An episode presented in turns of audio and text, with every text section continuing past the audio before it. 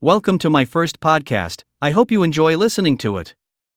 Let's start with introduction. Abraham Lincoln, February 12, 1809, April 15, 1865, was an American lawyer, politician, and statesman who served as the 16th President of the United States from 1861 until his assassination in 1865.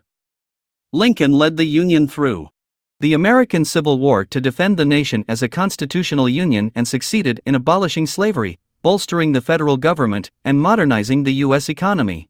Lincoln was born into poverty in a log cabin in Kentucky and was raised on the frontier, primarily in Indiana.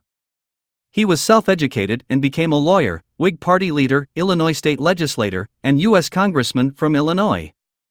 In 1849, he returned to his successful law practice in Springfield, Illinois. In 1854, he was angered by the Kansas Nebraska Act, which opened the territories to slavery, and he re entered politics. He soon became a leader of the new Rep. Republican Party. He reached a national audience in the 1858 Senate campaign debates against Stephen A. Douglas. Lincoln ran for president in 1860, sweeping the North to gain victory. Pro slavery elements in the South viewed his election as a threat to slavery, and Southern states began seceding from the nation. During this time, the newly formed Confederate States of America began seizing federal military bases in the South. Just over one month after Lincoln assumed the presidency, the Confederate States attacked Fort Sumter, a U.S. fort in South Carolina. Following the bombardment, Lincoln mobilized forces to suppress the rebellion and restore the Union. Lincoln, a moderate Republican, had to navigate a contentious array of factions with friends and opponents from both the Democratic and Republican parties. His allies, the War Democrats and the Radical Republicans, demanded harsh treatment of the Southern Confederates. Anti war Democrats, called Copperheads, despised Link. Ulm and irreconcilable pro Confederate elements plotted his assassination. He managed the factions by exploiting their mutual enmity, carefully distributing political patronage, and by appealing to the American people. His Gettysburg Address came to be seen as one of the greatest and most influential statements of American national purpose. Lincoln closely supervised the strategy and tactics in the war effort, including the selection of generals, and implemented a naval blockade of the South's trade.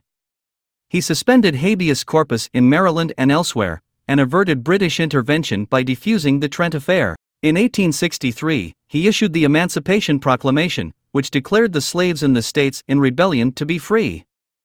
It also directed the Army and Navy to recognize and maintain the freedom of such persons and to re-ive them into the armed service of the United States.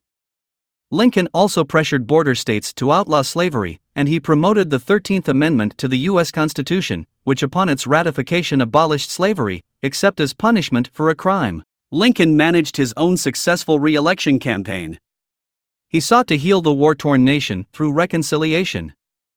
On April 14, 1865, just five days after the war's end at Appomattox, he was attending a play at Ford's Theater in Washington, D.C., with his wife, Mary, when he was fatally shot by Confederate sympathizer John Wilkes Booth. Lincoln is remembered as a martyr and a national hero for his wartime leadership and for his efforts to preserve the Union and abolish slavery. Lincoln is often ranked in both popular and scholarly polls as the greatest president in American history.